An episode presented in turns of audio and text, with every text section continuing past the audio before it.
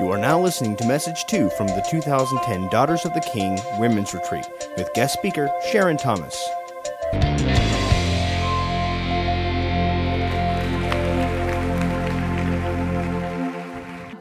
Last night, I started by reading you a story, which was a parable of the king. Some of you have asked about what is the title of that, and you, you want to know exactly. I have it back there on the table if you want to ask about it back there, and we can give that to you. But it really is an allegory of our relationship to God as we are his daughters. And I know last night that we talked about a lot of doctrine.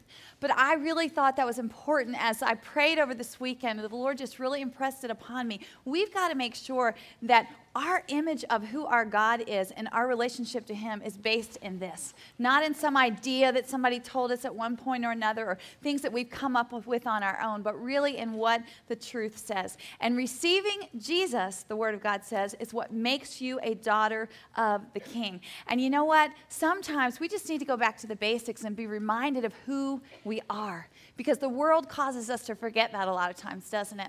And so that's why I wanted us to start that way. But you know what? Once you become a daughter of God, what happens then? You know, what happens next? What happens after you become one?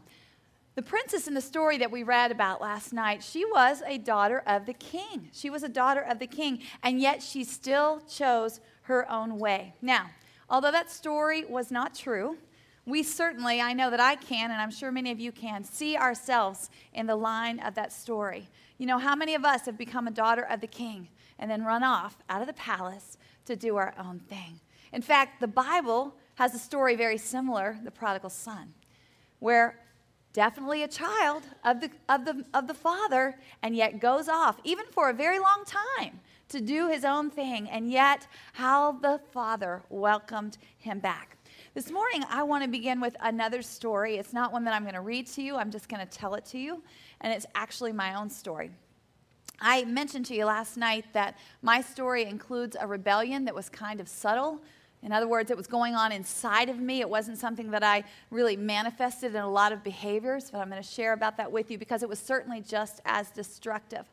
I grew up in the church, and when I was eight years old, I said, Jesus, I want you in my life. I accepted him. I became a daughter of the king when I was eight years old and invited him into my life, and I was, I was baptized then. I loved the people of God. I loved being in the church. If you could say, in the context of what we're talking about this weekend, I loved the palace life, you know? It was just great. I mean, I, I was one of those kids that wanted to be in church every time the doors were open. And I, and I do believe that I love the Lord. But I think one of the things that can be such a positive thing for kids growing up in church is just that family atmosphere. It's such a positive and affirming place most of the time. And it was for me growing up there. And I loved that and I embraced that.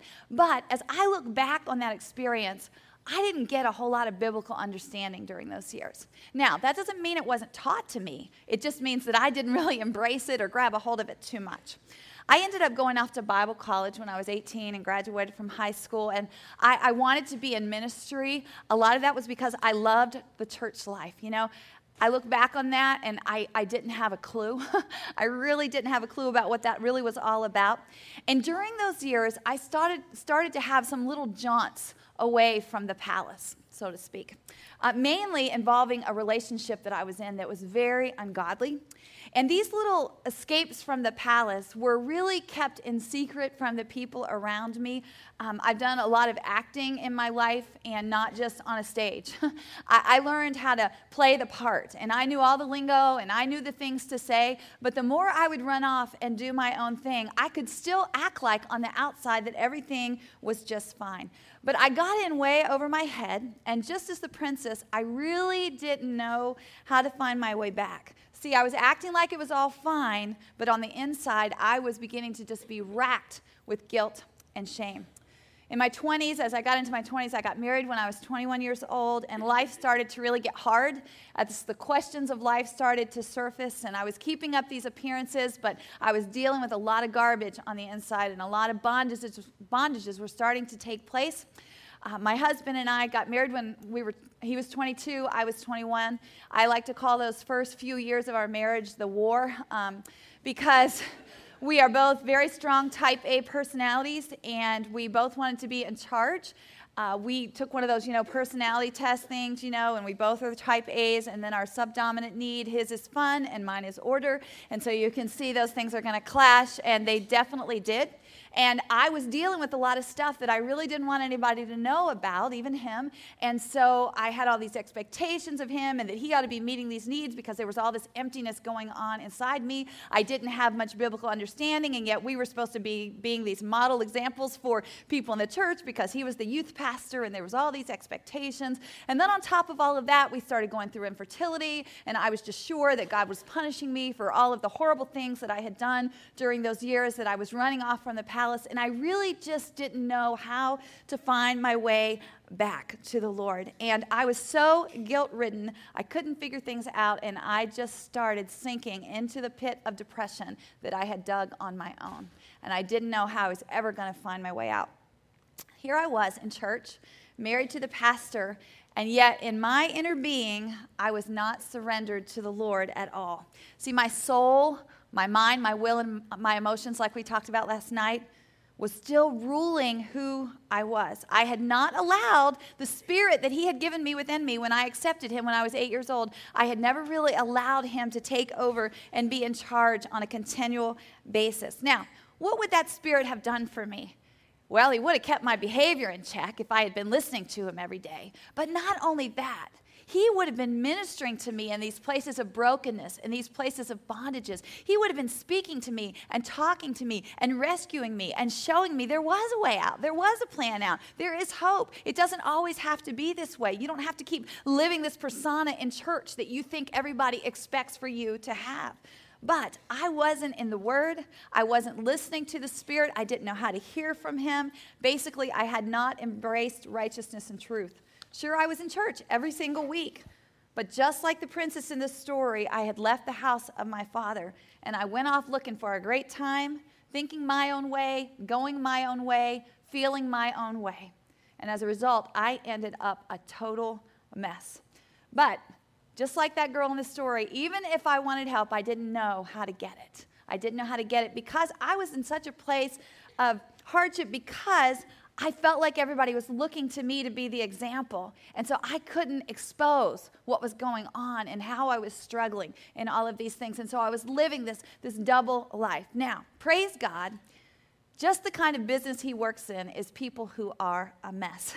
See, it doesn't matter if you leave the house willfully or in a subtle way, you go out the back door and nobody really realizes you've left the results are all still the same. And it really takes a work of the Lord Himself to make things different for his, his daughters who have all struggled. And ladies, let me set you free today.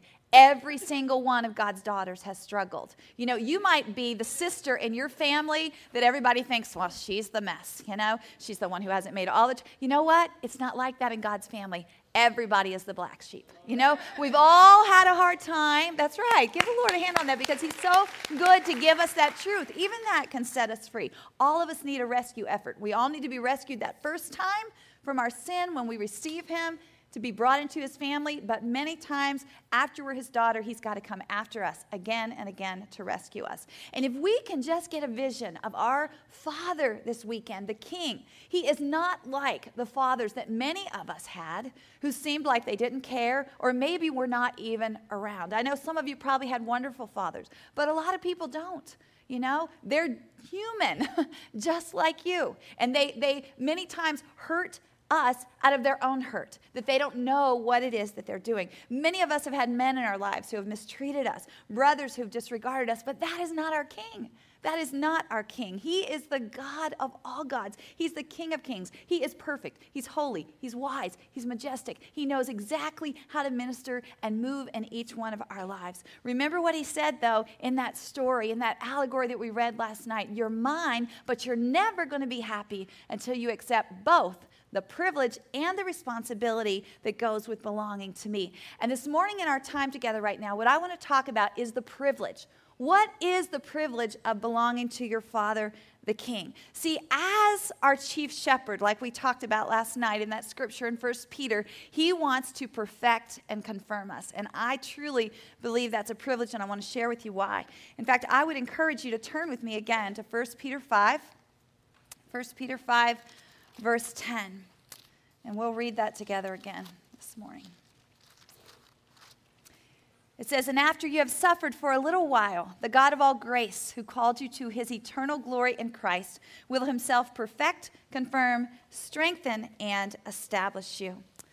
Now, I know many of you are using the NIV version, and it uses the word restore. That's the same word for perfect. You know, when you restore a piece of furniture or anything that you're restoring, maybe a house or whatever it is you're restoring, it's a process before that thing looks completely new.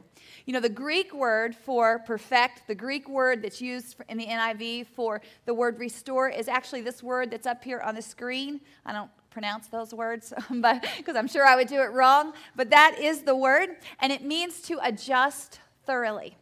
You know, this adjustment in our lives happens the moment that we receive Jesus. When you raise your hand and you say, I want to receive Jesus, yes, I want him in my life, and you, you go through the process of that, he makes a huge change in us. And you know what? It happens in an instant. It happens in an instant. In fact, the Bible calls that change justification. It's a doctrine word, okay? It's one of those high sounding religious words, justification. And I like this definition for it. It means just as if I'd never sinned. See, God steps in in a moment when you receive Jesus into your life and you become his daughter, and literally, he makes it just as if you'd never sinned. In other words, he takes all that guilt that you have, all of the guilt and the debt of sin, he takes it upon himself so that he can make you just as if you'd never sinned in an instant, and then his spirit can literally be born within you. It might take a while for you to get to that place where you say, Yes, yes, yes, that's what I want. Just like in a delivery room, and I got to be, some of you have asked me, my children were both uh, teeny babies when we adopted them. My daughter was two days old. My son, I got to actually be in the delivery room with him. I lived with his birth mother for two weeks before he was born. It was such a gift from the Lord from, for me and some of the things that I had asked of him. But as I was in there, I mean, you know, going through this labor, going through this labor, but the birth happened in an instant. I mean, when it comes, it comes, you know? And you might be struggling and trying to say, decide, oh, do I want Jesus in my life? Do I want Jesus in my life? But when you decide and when you receive him, it's in an instant. And that spirit is reborn in you. And that is a justification. We become a new creature in Christ, we're told. And that is definitely some adjusting, wouldn't you say? For, for this spirit of God to be born within you. But it's also a perfecting work, a restoration work that takes place over time as well. And the Bible has a word for this too, and the word is sanctification. Because as his child, just as the princess in the story, we're often going to choose to go and out and do our own thing. We're going to choose to not allow the Spirit of God to have control in our lives. But the difference is now we belong to the king. We're his daughter. And he's willing, as a loving father, not to be just somebody sitting over in the chair reading a newspaper. He wants to get in your life and He wants to work with you and work through this process that's a perfecting work, a restoration work that takes place over time. And it deals with you layer after layer of all kinds of stuff that's going on in your life. It's such a privilege, ladies, to have the God of the universe be willing to get in your life and perfect you and restore you. It's a justification that happens like that when His Spirit is reborn in you, but it is a sanctification process too that takes place over time. But listen to this it's still your choice if you want to be perfected or not. You get to receive that privilege of being perfected. We're going to go over to the book of Luke and look at a woman named Mary Magdalene.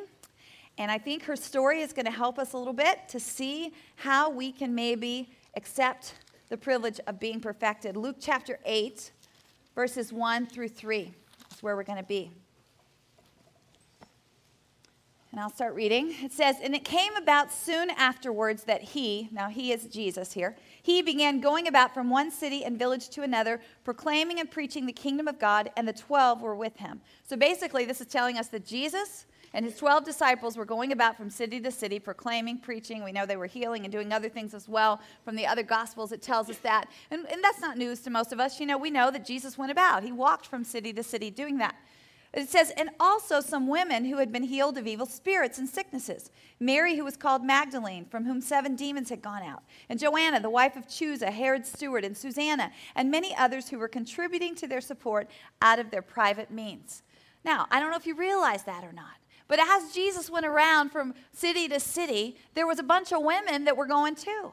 And they were contributing to the disciples and Jesus' needs, maybe setting up where they were going to stay, maybe going into the town and buying the food and making sure they had something to eat. You know, it, it's not like everything just magically appeared all the time. These women were contributing out of their private means because Jesus had done a work in their life and, and they wanted to be and take care of him around where he was. Now, Mary Magdalene was one of the women, and she had been healed of seven demons. She's called Mary Magdalene because she's from a city named Magdala. Now, Magdala was a city known for its wealth. So I think we can safely assume about her that she was probably a rich kid grown up, maybe had all the privileges of life, maybe that you would think would be so wonderful. And yet, at some point, she had to have veered off the path to where she opened her life up to being controlled by a demon, and then another demon, and then another demon, and to the point that she got to where she had seven demons possessing her. As one created by God, as a female created by God, she has become a child of sin. She is literally being ruled by evil in her life. Now, I wish that we were able to read in the Bible of when Jesus healed her. I would love to know all of the details of what that looks like, but we don't get to see that. That is not given as one of the accounts in the Gospels. But what happens after that is and to me, it seems that she accepts the privilege of being a daughter of God after He has restored her and brought this light of life into her life, you know, because in the presence of Jesus, demons flee.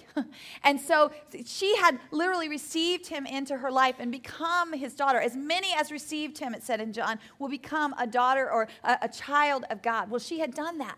And we get to see what happens afterwards. She literally starts following him around, and out of the wealth that she has, begins to contribute to his service. And she begins, I believe, to accept this process of perfection in her life. Now, what, what is she doing, and what can this say to us? I believe if we look at this, that she lived, in fact, all of these women were living as if Jesus alone had all the answers. You know, if she was a rich kid grown up, don't you think she had access to help? you know, maybe to go to the doctor or the counselor in town that could help you with things like that, you know? Well, I wonder what it was like for her when she first became aware that, you know, something is not right with me. Have you ever been there? You know, I'm not matching up here. You know, other people don't act like this. And what she did, maybe if a friend said, Well, you know, I think you ought to go see this guy down the road. He probably can help you. Maybe they mixed up some kind of concoction or did something over here or whatever. And then it just kept getting worse to the point that she probably felt like, I can't share this with anybody. They'll think I'm absolutely crazy. They'll put me outside the city. I mean, all of these different things. But obviously, none of these people that maybe she had access to because of her wealth helped her.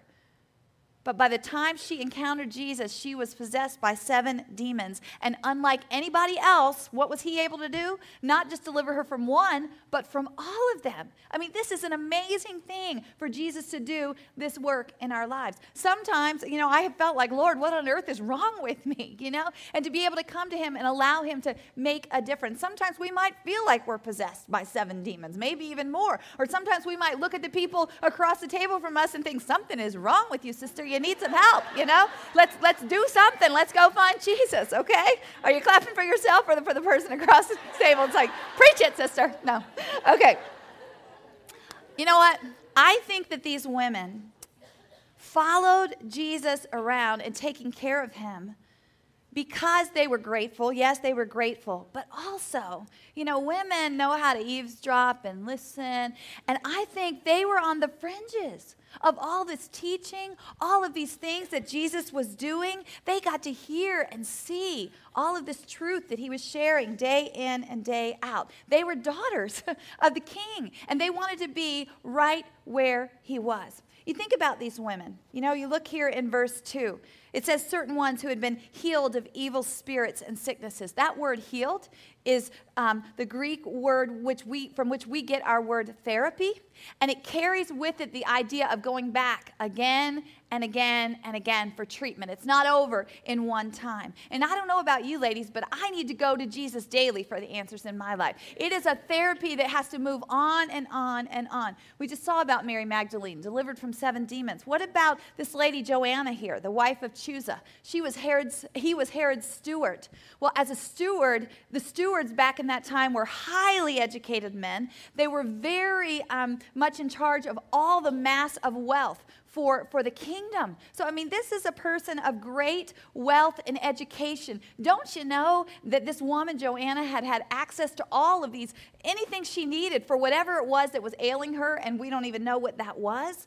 And then it says Susanna, and she obviously was just a wealthy woman, and all these other, we don't even know how many there, there were, who Jesus had done a work in all of these daughters, you know? He had brought them back into his family, and they're following him around. And, you know, I think in their hearts, they're just like, enough with all the wealth and access to education and all these people that everybody else says can help me. I found the answer, and that is exactly where I'm going to be. And I'm going to pour out my life to helping him. But boy, there's a lot of benefits there for me, too. I don't know if you know, but it says in Ephesians that there's a lot of, uh, uh, not Ephesians, Hebrews, it talks about the benefits that accompany our salvation. Well, one of the benefits that accompanies you becoming a daughter of God is you get to learn a lot of truth.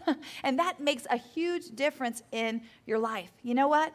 Some of us are here today as daughters of God, and we're running around outside the palace looking for answers in our life, like the world has answers to give us. It doesn't. It doesn't have the answers.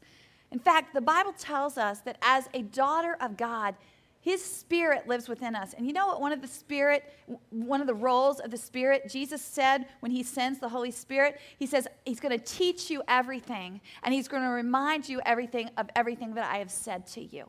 And you know what? That's how you get understanding and revelation in your life. The Holy Spirit is your teacher. If you don't understand something in the Word of God, you ask Him. And it's amazing to see Him give you the answers in so many different ways. You know what? As a daughter of God, since I was eight years old, I spent so many years looking to the world and to people for my answers when all I had to do was get with Jesus. Even if just on the fringes of being in relationship with Him, I would have gotten so much truth in my life instead of trying to find my answers in the world's answers that are only based on man's understanding. As His daughter, it is our privilege to be able to receive from Him the answers for our lives. He will speak right out of this living word, and He will teach you all kinds of things. I, since I've become a daughter of God that is hanging out with Jesus, you know, He has given me all kinds of insight and understanding and revelation about how to be a mom, how to be a wife, how to deal with weight issues, how to deal with sickness, how to deal with friendships, you know, how to spend my money, how to take care of that, how to deal with loving myself, how to deal with some rejection issues that I had, how to deal with the guilt that came, you know, all these different things, what to do about my children's education, you know,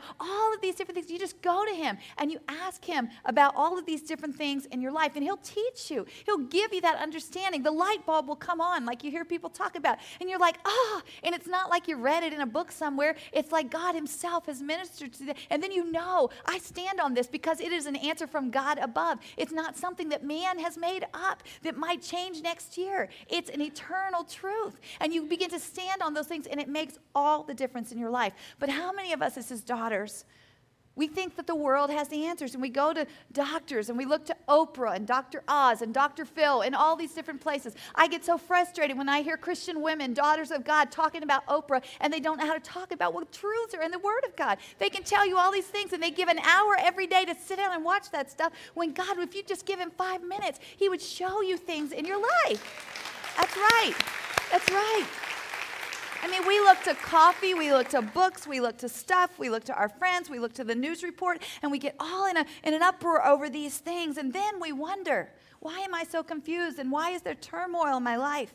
Ladies, they don't have the answers for us. Yes, God will use them. God uses doctors. He even uses things that we might see on TV or whatever, but you alone in the places of your heart, you know, am I looking to those things for, for my life's answers, or I, am I looking to the Lord? And maybe every now and then He might use one of those things. You know that answer. And see, we can live behind a facade of things, but really be looking outside the palace for our answers. That's what I was doing for so many years. But what's that line? You're not going to be happy until you accept the privilege and the responsibility that goes with belonging to me. And part of the privilege is Him perfecting us. See, we can bring any area of lack, question, need, you know, misunderstanding. You can just even come to Him and just go, God, I don't have a clue what to do here. I am clueless. Maybe I should, but I don't know anything. And just begin to see him work. And then it just gives you a song in your heart to where you're one of those women that's dancing around because you've just got the joy of the Lord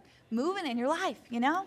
Mary did that. I, I really believe she did that. What's something else we see in her story about accepting, you know, embracing this perfecting work in our lives? I think she spent a lot of time with him. And you know what? When we spend time with him, that gives him the opportunity to actually do some work. Back in verses 2 and 3, that's what it's talking about. They spent a lot of time walking around with Jesus, following him around from city to city. I would have loved to have known Mary before when she was possessed by seven demons, and then about a year after she'd spent some time with Jesus. See, these were real women. They're not just names in this book, they had real issues. They had real needs. And don't you just know with women who like to talk and ask questions and try to find their way into the conversation that as they walked from one city to another that conversations ensued along the road, you know, where they were with Jesus, where they talked to him, they learned from him. When they served him the food, they might have said, "Hey Jesus, what do you think about?" you know, as he was talking to them and ministering to them. And ladies, you know what? We have issues. we have things going on in our lives and we just need to talk to Jesus and just hang out with him. And wherever he's working, we just work too. And when we get a moment, we can ask him and talk to him about these things because patterns of sin are not going to just go away. You know what I'm finding? If you don't deal with them in your 20s, they're going to be uglier in your 30s. And then they're going to get uglier in your 40s and your 50s until you become an older woman and people look at you and go, I don't want to be anything like that. Whereas if you would allow Jesus to do some perfecting work in your life, you get to be an older woman, and then people are going, wow, the glory of God is all over that woman. Although this inner man is decaying, boy, my eternal glory is getting brighter and brighter every day. And that's a joy. You know, you don't have to worry about all the wrinkles and stuff. It doesn't matter because there's an inner glory that's coming out in you. And praise God for that. You know what?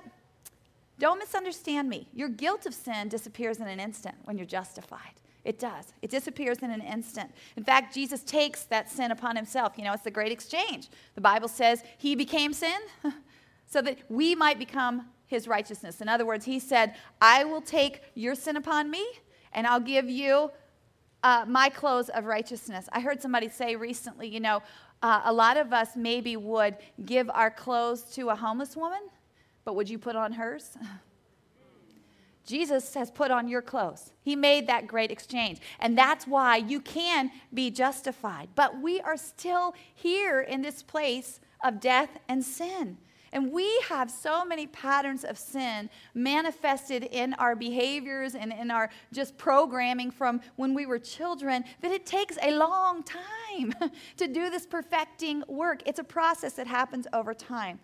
There's a scripture in 1 Thessalonians, if you want to turn there. 523. 1 Thessalonians 5:23. I can find it. This is what it says. Now may the God of peace himself sanctify you entirely. In other words, do that perfecting work entirely. It says may your spirit, may your soul, May your body be preserved complete without blame at the coming of our Lord Jesus Christ. Yeah, your spirit's been sanctified because He gave you a new one, He gave His spirit within it. Your soul is being sanctified as He works in your mind and your will and your emotions all the days of your life on this earth. And your body's going to be sanctified when one day you get a new one in heaven. He's going to do this complete work, but it is a process. And God is so good. He doesn't just give us the salvation bath and then leave us to figure it out on our own. He wants to get in life with you. He wants to do life with you as the king, as your father, as your father. And the Bible speaks about this again and again. You know, it uses words like transformed, renewing, working out. All of these things are process words. They all take time. You know, I loved it when I finally understood this scripture in Philippians 2:12. This scripture used to haunt me because I'd hear it sometimes and it says, "Work out your own salvation with fear and trembling." And I'd think, oh, I haven't gotten it worked out yet. I've not done enough good stuff yet. God, you know, like I'm some child, like some little girl afraid of her angry father. That's the way I used to look at that. Like I had to work it out. Like I could work it out. I couldn't work that out. I couldn't get rid of all of the sin and the garbage in my life so that His Spirit could live within me. God saved me. God perfected me in that instant when He justified me. He made me His daughter. That happened when He adopted me and allowed His Spirit to be born in me. I can never save myself. But my mind, my will, my emotions, I got to work that out with God. you know, I've got to embrace the privilege of Him wanting to get in and give me a new mind and allow me to see that I can take control over these emotions through the power of the Holy Spirit and that I can make wise decisions based on truth and walk in those things every day. See, that's sanctification. That takes place over time. And in fact, if you keep reading in Philippians 2, Philippians 2, verse 13, after it says, work out your own salvation with fear and trembling, it says, For it is God who is at work at, in you to will and work for his good pleasure. And see, you're just working with him. You're just allowing him. He's not going to force his perfecting work in your life. You got to embrace that. But oh, ladies, you want to. Let me tell you, you want to do that. I, I wish I hadn't waited till I was 29, 30 years old to embrace that and really get serious about that. See, it's a privilege to have the God of the universe, my maker, my creator, counseling me on how to live. And I think that's one of the things that Mary and these other women did. They decided to get serious. They didn't take what Jesus had done in their life and then go back to their life of ease. They said, No, I'm going to take my own private means. I'm going to follow him around. Maybe I can get some more of what he has to give. Because I realize there's a, there's a need for me to just keep going back and back to this, this king in my life who has made all the difference. He's got all the answers, and I know I need to give him some more time in my life. And ladies, in my life, I have had to give God a lot of time because he's had a lot of work to do in my life. He's had to take me from a quick temper, because I was very quick to be angry and to just spout off, to a gentle spirit. And that's not to say it's always like that. My kids were here today, they could tell you, you know, because mom can still go real quick sometimes. But boy, he's done a work. And sometimes I'll just go, wasn't that nice? I didn't raise my voice. And I, I just had a, a gentle spirit. I still disciplined. I still did what I needed to do, but I didn't blow my top. And God's changed that in me. And He couldn't have done that. He's had to take me from being selfish and greedy to having a compassionate and generous heart teaching me not to give into indulgence. Boy, as women, we can just indulge ourselves, can't we? To not to give into that, but to exercise self control. And I could go on and on. You know, I am just like you. I'm on a journey. I'm on a journey with Jesus as my father. But for years, I was this unfinished product on the shelf because I wouldn't give God time. I was his daughter. I was doing all kinds of stuff for him, serving him, but I rarely gave him time to just sit down with me and talk to me. You know how the Bible says, Search me, O God, and know my heart. One any time for searching, boy. We got things to do, Jesus. We got to sing for you, and I got to do all these things. I got to be at the church. I got to make a casserole. I got to do this. I don't have time.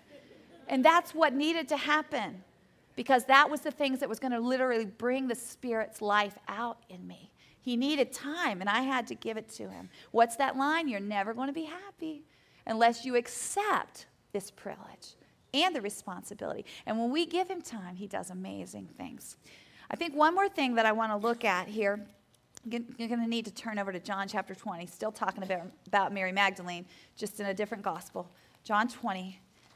We're going to find Mary at the tomb a lot of times with these stories, you just kind of have to piece things together because you just get little bits and snippets. I'm going to have lots of questions when I get to heaven. I Guess I'll need to set up my interview times with all of them because I, I, all these things I got to fill in here. But John chapter 20, it's after Jesus has been crucified on that Sunday. It says, Now on the first day of the week, Mary Magdalene came early to the tomb while it was still dark, and she saw the tomb uh, saw the stone already taken away from the tomb. And so she ran and she came to Simon Peter and to the other disciple whom Jesus loved. And she said to them, They've taken away the Lord out of the tomb, and we don't know, not know where they have laid him. So she's running to the tomb. She's all upset when she's not sure where he's at because she had been there, ladies. She had been at the foot of the cross. She had helped to put him in the tomb. She and she wanted to be right there. Do you see this heart in her? You know, that's the kind of woman I want to be. Somebody that's been delivered, and I'm right there. But you know what? Let's read in verses 11 through 16. After, you know, uh, some of the disciples had come, it says, But Mary was standing outside the tomb weeping. And so as she wept, she stooped and she looked into the tomb, and she beheld two angels in white, sitting one at the head and one at the feet where the body of Jesus had been lying. And they said to her, Woman, why are you weeping? She said to them, Because they have taken away my Lord, and I don't know where they have laid him. When she had said this, she turned around and beheld Jesus standing there and did not know that it was Jesus. Jesus said to her, Woman, why are you weeping? Whom are you seeking? Supposing him to be the gardener, she said to him, Sir, if you have carried him away, tell me where you have laid him, and I will take him away. Jesus said to her, Mary. She turned and said to him in Hebrew, Rabboni, which means teacher. You know what? There's a lot to learn from these verses, but this is what I want us to gather from this. Mary was just totally laying it all out there. She was just being real. You know, her feelings were right at the, of seeking Jesus, were right at the surface in her life. And so she was the first one up on that morning, the first one to go to the tomb. And then she gets there, she can't find him. She's got all these questions. She's not trying to be some dignified person, trying to, you know, do things all politically correct and ask the soldiers in a, in a perfect way. She just is being real. She's just being herself and laying all her questions out there. And even then, when she's speaking to Jesus and she doesn't even know it's him, she's all upset and she's just being real. And you know what, ladies, this is what I have found happens, and I think it's a principle here. When we're real with Jesus, when we're real with other people, that's a lot of times when God can begin to do the work in our lives. And many times it's when He gives us a revelation in our lives, when we take down the boundaries that hold Him back in our lives. So often as women, we come under this lie that we have to have it all together for Jesus to be able to do anything and to show us anything new. We got to get rid of all the junk so we can come to Him all perfect, you know, understanding everything and then expect Him to do something. And that's, that's, a lie. God sees it all anyway. You might as well just tell him. you might as well just tell him what your questions are. Tell him where you've messed it up or gotten a wrong understanding or are all confused or whatever it is, because then he can show you the truth. I would share with you personally that probably the biggest revelation that God has ever given me in my life, the biggest understanding, is how valuable of a treasure his word is. But that is not where I started during those years that I, you know, was growing up and then got into those ministry years early in my life that I shared with you about my testimony earlier, I really came to the point when I was about 26 years old that I knew I didn't know how to get back in the palace. I didn't know how to restore this relationship that I had allowed to get such a mess. And I knew enough to know that I probably needed to be giving God some time in His Word. But I just was just tired of feeling guilty and all of it. And I didn't have any affection for the Word of God at all. In fact, if I'm bluntly honest, the Bible bored me. I could read a novel. I could sit there all day long on the beach and never be, you know, distracted, never fall asleep. I mean, I'd stay up till three in the morning. Just I loved to read. It wasn't that. I just didn't see any relevance. There were blinders on my eyes. And when I finally came clean with Jesus and I just said in a real way, Lord, this sounds horrible, but your word bores me. And I don't see any relevance at all to my life. I don't see any connection. I know enough to know that the Bible says you are the author and the finisher of my faith. So, would you author a love for me for your word? Now, I prayed this for three years. Every time I felt guilty, I was tired of feeling guilty. So, it was kind of a haughty prayer. It's like, Lord, if you want me to love it, you help me because I can't. Do you know that, and I don't know why it took three years, and I don't know why he did this in the way that he did that. But one morning, I woke up and I was a completely different woman. I was 29 years old, and I had such a hunger for the Word of God, I could not put it down. And that is why I'm doing what I'm doing today. But the greatest revelation, he took the blinders off my eyes. He showed me what a treasure this is. He showed me that it was the answer in my life for what I had been missing. And I wouldn't have seen it, I really don't believe, if I had kept up this pious outward thing that I'll get it all together one day, Lord, and we'll, we'll get this connection thing going on again. It wouldn't have happened if I had not been willing to come clean with him. It took me a long time you know, let's learn from Mary's life here, you know? Just just be real. Just be real with Jesus. And I think that's one of the reasons why she gets to be the very first person that ever saw the resurrected Lord. How awesome is that? When she was just real, when she when she had all of these questions. And in fact, you know what? That leads us, this whole thing about the word being my answer, it leads us right into this next, next aspect, this next privilege of being a daughter of the King, and that is his confirmation over our lives. You know what? Without the Word of God flowing in your life every day, you are not going to know that privilege. You're not going to know the confirmation of him over your life because the Word is what speaks that confirmation in your life. Have you ever known anybody that was truly a daddy's girl? And maybe some of you were. Maybe some of you were privileged to be that way. Don't you envy them? You know? And why is it that we envy that?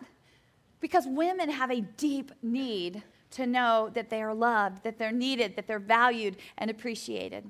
You know, many young girls grow up not knowing that. They don't experience that. Maybe they know that in their head, but they, they can't grab a hold of it with their hands. You know, they long for hearing words of love or moments of father daughter affection or statements of approval and confirmation over their life. And because they haven't received it here, it's so difficult for us to grab onto there's a God in heaven who loves me. Well, the only example I have is, is not working out too well with that. But you know, all these things that we long for as a little girl and a father, they're all summed up in one word, and the word is confirmation. You know, if you look back in 1 Peter, remember it says, after you've suffered for a little while, the God of all grace who calls you to his eternal glory in Christ will perfect, confirm. What is this word confirm? This is the word that was used in the Greek here. And you know what it means? It means to render constant. And one of the things that the chief shepherd wants to do in your life is to render constantly, to speak to you constantly that he loves you and he approves of you and he, he confirms you. You know what?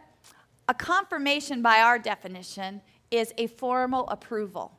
Usually they're done in writing you know? Well, let me tell you, the Lord has written it down again and again and again how much He loves us, how much He approves of us, how much He wants to be in that relationship with us. And I spent years as a daughter of God not knowing that.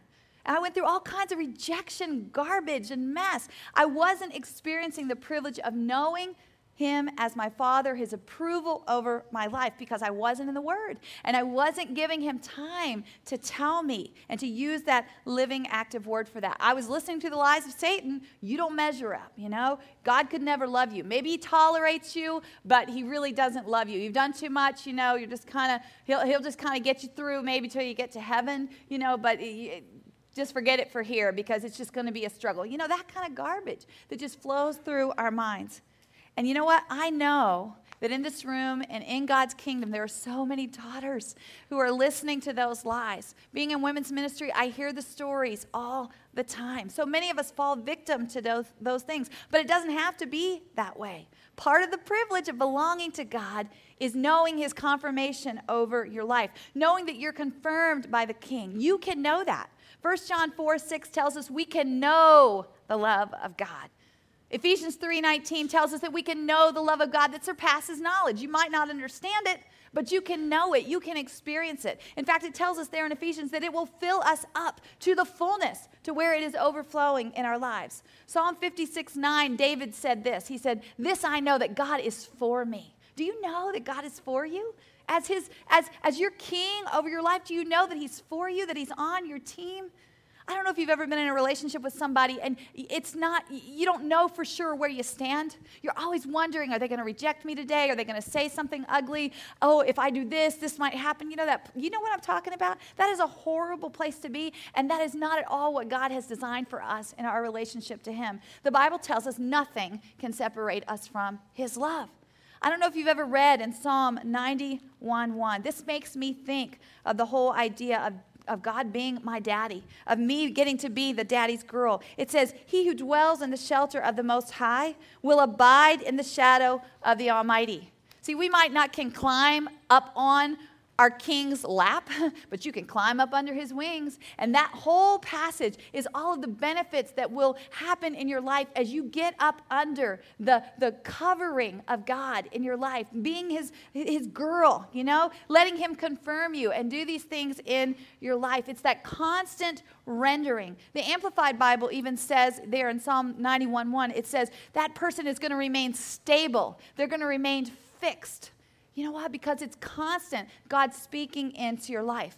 You know what? God has a fresh word for us every single day.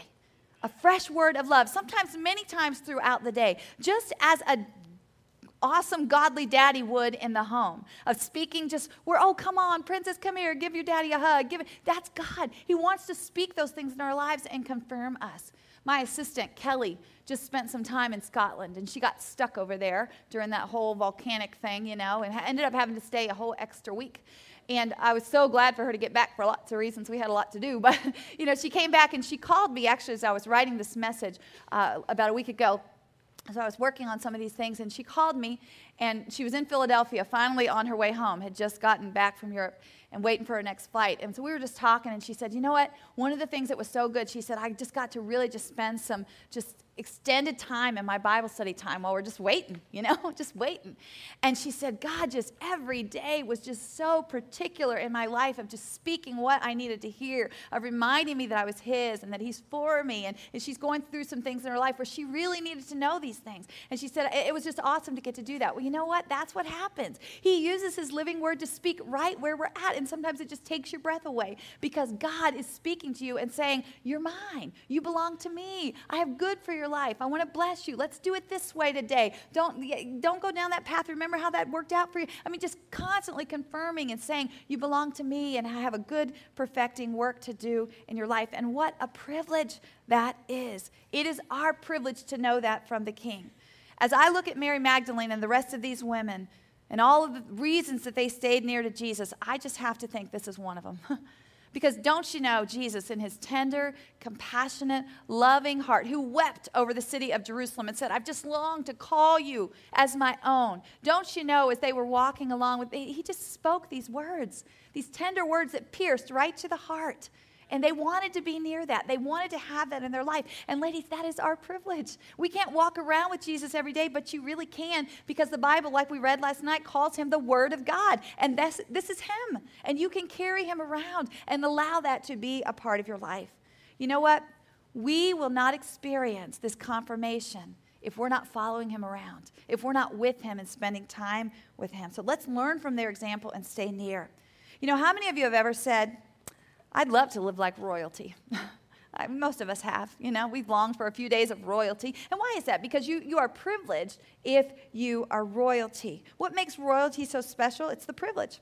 I want to tell you about a, a woman that I've gotten to know in the last four or five months. Um, she, her story is probably harder than most of us will ever know. She grew up in an incredibly abusive home. Um, uh, parents both addicted to substances and just all kinds of things going on.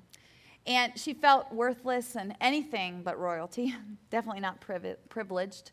By the time she was in her early teens, she became uh, drug addicted and involved in prostitution, and over the last several years has just been in and out of jail because of those things. And in December, uh, I was reading something in the paper. I was actually pulling out the coupons on Sunday. That's basically all I do. I don't read the paper. I just get it to get the coupons because I'm a thrifty girl.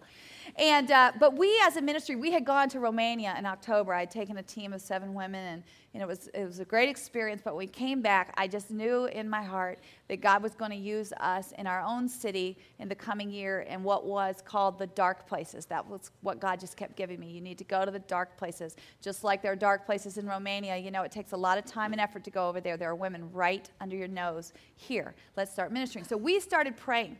So December, you know, God answers when you pray. And December, I'm looking through the paper and I pull out, um, you know, the um, the coupons, and this whole article falls in front of me that uh, is talking about prostitution in our city. So I started reading it, and there was a picture of this girl there, and it was highlighting her story. And so clearly, the Holy Spirit said, You need to go visit her. I was like, Oh, I don't do that. I've never been to a jail. Um, surely I want to minister in the dark places, but that's a little much, God. You know, I don't know how to do that. And I started coming up with all the reasons, you know, why I couldn't. Well, God doesn't let up, and He pressed in, and I truly did want to be obedient. I was just scared. It was, it was a totally unknown realm to me. So early January, because it took a little bit of time to get it all set up, you know, I go to visit her. Well, I didn't know Uh, you know, I had had to write to her. She had to put my name on her list. She's only allowed so many visitors. But I didn't know if she wanted to see me or if she was just curious, why is this person writing to me? I didn't know if she was a believer. I didn't know anything. So I was scared at the reaction I was going to get. Totally, you know, new surroundings. But what I found was a young woman who had the story that I just told you, who had received Jesus But now she's this daughter of God and she doesn't really know how to walk with Him. And she has no one. She's lost her family, she's lost everybody in her life. And she just needed somebody to go and walk alongside her and show her the privilege of belonging to the King. And you know what? In the last several months, what a blessing it has been in my life to get to go and visit her, to write to her. We've gotten her calling card to where she can call me on the weeks that I can't go visit because it's Friday night visits and, you know, I wasn't there this weekend. And so it's just been a blessing to me to see her just begin to shine as she's embracing this privilege of God's perfecting work in her life, as she's embracing the privilege of being in the Word and seeing Him confirm her. My assistant Kelly and I have a royal title for her. She doesn't know it yet, but we call it we call her broken and beautiful.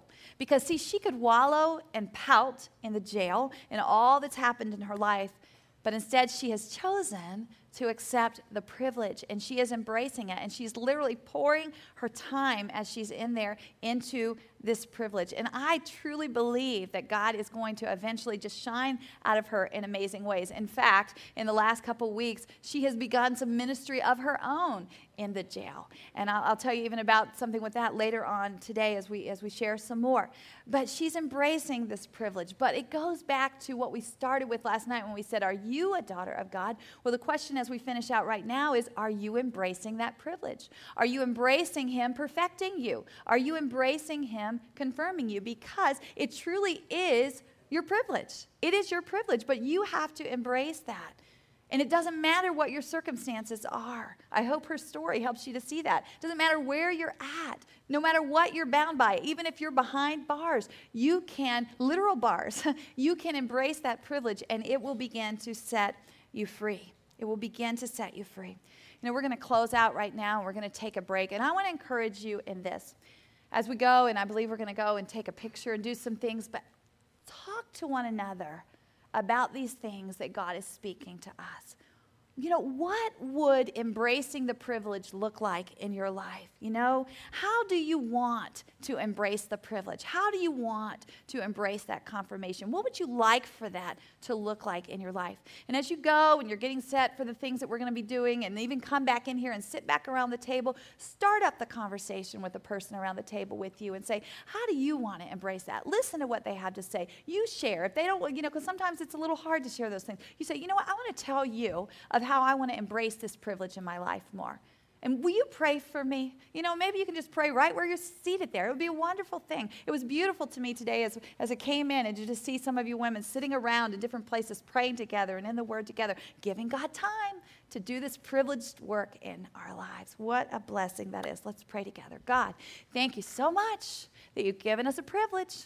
You've given us this privilege. And oh, Lord, I wasted that privilege for years, for years. I wonder where I would be today if I hadn't wasted that privilege. But you are a redeeming God.